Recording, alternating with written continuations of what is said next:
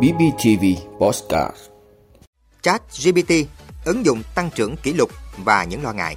Tuyển sinh đại học 2023, nhiều trường sử dụng kết quả kỳ thi riêng, chứng chỉ quốc tế.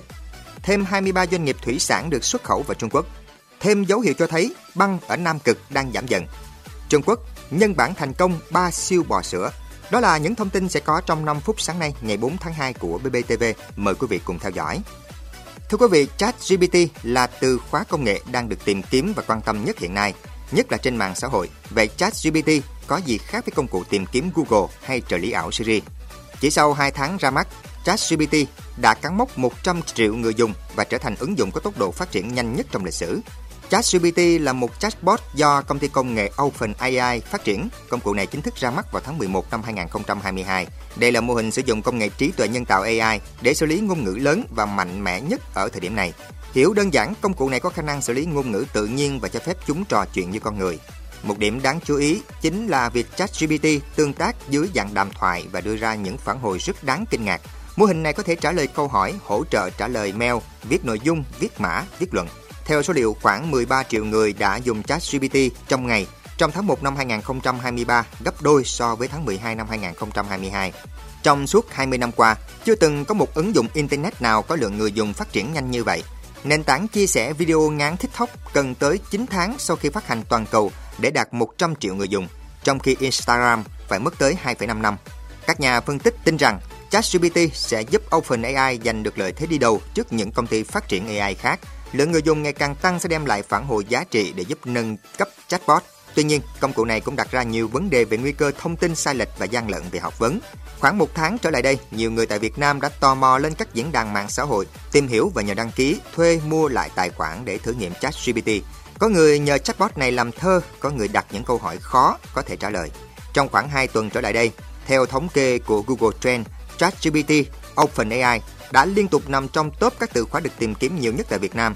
Trên những hội nhóm công nghệ, nhiều thành viên đang chia sẻ danh sách tài khoản OpenAI để mọi người cùng sử dụng. Dịch vụ cho thuê tài khoản, tạo tài khoản sử dụng ChatGPT cũng trở thành một trong những dịch vụ hot những ngày gần đây.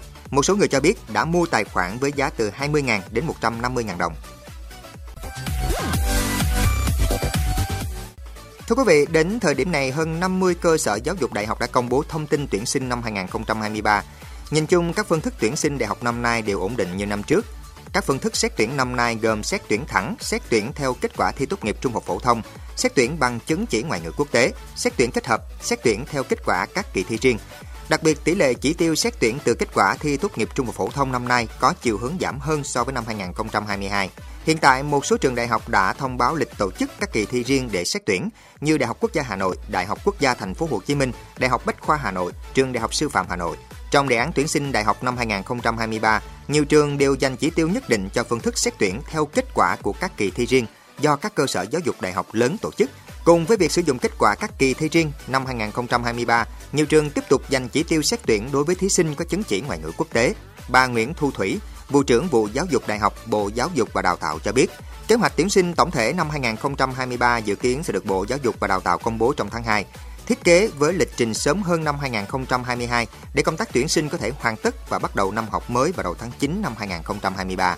Thí sinh cần nghiên cứu kỹ thông tin tuyển sinh từ các trường đại học, có sự cân nhắc lựa chọn giữa nhiều phương án, đề ra chiến lược học tập cụ thể để có cơ hội trúng tuyển cao nhất vào các trường, ngành học theo sở thích và nguyện vọng của các em.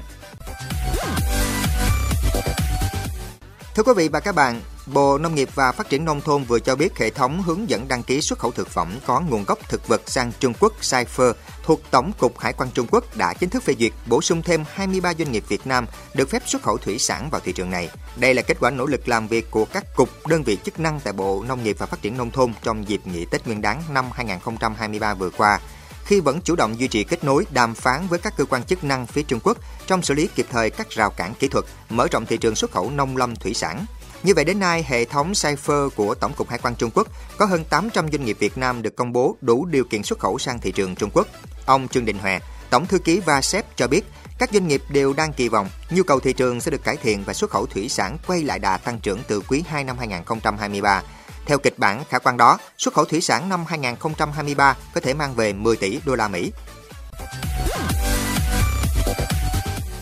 Thưa quý vị, thêm một tin không vui với cuộc chiến chống biến đổi khí hậu khi có thêm dấu hiệu cho thấy băng ở Nam Cực đang giảm dần. Các nhà khoa học lần đầu tiên phát hiện ra những vết nứt đáng kể trên thềm băng cách đây một thập kỷ. Nhưng trong 2 năm qua, 2 vết nứt lớn đã tiếp tục xuất hiện. Các nhà nghiên cứu tại Trung tâm Dữ liệu nhận định, băng biển thấp một phần là do giải nhiệt độ không khí ấm hơn bình thường, tăng lên 2 độ C trên mức trung bình trên biển Ross vào tháng 11 và tháng 12 năm 2022. Bên cạnh đó, những cơn gió mạnh cũng đã đẩy nhanh quá trình suy giảm băng biển. Và dữ liệu gần đây cho thấy băng biển vẫn chưa phục hồi. Lục địa này có thể kết thúc mùa hè với kỷ lục tan băng mới trong năm thứ hai liên tiếp. Tàu phá băng Laura Bassi của Italia chở các nhà khoa học đang thực hiện nghiên cứu ở Nam Cực đã có thể di chuyển đến khu vực mà các tàu nghiên cứu trước đây chưa thể đến do lượng băng tại khu vực này giảm bất thường. Phân tích vệ tinh hồi năm ngoái cho thấy các sông băng ven biển ở Nam Cực đang tách các tảng băng trôi nhanh hơn khả năng tạo băng của tự nhiên. Các nhà khoa học đã lấy mẫu để nghiên cứu sâu hơn về tình trạng này. Thưa quý vị, các nhà khoa học Trung Quốc đã nhân bản thành công 3 siêu bò sữa có thể sản xuất một lượng sữa cao đặc biệt. 3 con bò được nhân bản vô tính từ những con bò có năng suất cao có nguồn gốc từ Hà Lan. Chúng có khả năng cung cấp 18 tấn sữa một năm hoặc 100 tấn sữa trong suốt cuộc đời.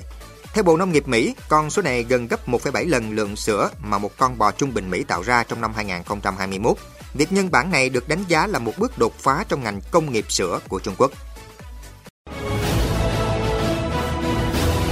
Cảm ơn quý vị đã luôn ủng hộ các chương trình của Đài Phát thanh Truyền hình và Báo Bình Phước. Nếu có nhu cầu đăng thông tin quảng cáo ra vặt, quý khách hàng vui lòng liên hệ phòng dịch vụ quảng cáo phát hành số điện thoại 02713 887065. BBTV, vì bạn mỗi ngày.